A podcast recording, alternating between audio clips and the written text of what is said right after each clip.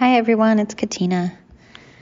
And it is the day after Easter. It's Monday. I hope your kids aren't crashing really hard from all the chocolate bunnies and other Easter candy.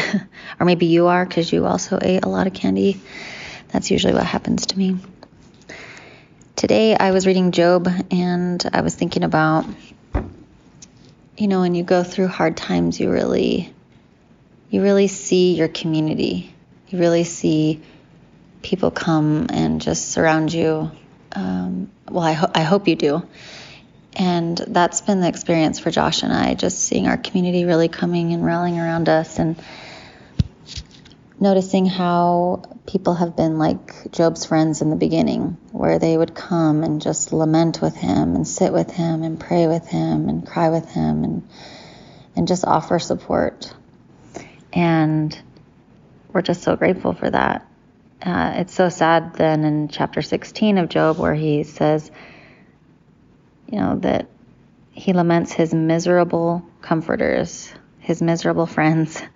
And he tells them things like, I have heard many such things. He's reminding them that they've all given him this conventional wisdom and, you know, all these things he already knows, and it's not helping him. He doesn't, he needs just his friends who, to support him and love him and, yeah, lament with him, but instead they're telling him all these different things. And he says, Miserable comforters are you all.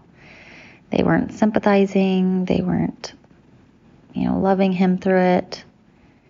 And he'd ask them, Shall words of wind have an end?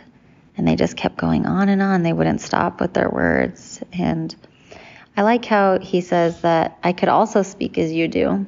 I could heap up words against you and shake my head at you. You know, he recognized that he could be in the same place as them. He, he recognized that he wasn't better than them or different from them, that he could have been the same unsympathetic, condemning friend towards them that they were to him. But he he sees how his suffering has changed his perspective and how now he would give strength and comfort to his friends. And that's interesting to me because it seems like when we go through suffering, we it does change us and it helps us gives us a whole new perspective on how to relate and help others who are going through suffering.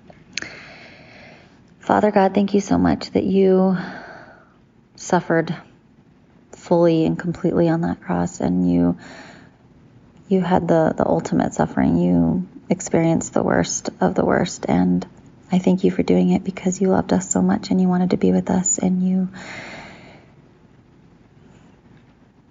just wanted to um, show us that you meet us right where we're at and that you love us no matter what and that we are yours and you delight in us.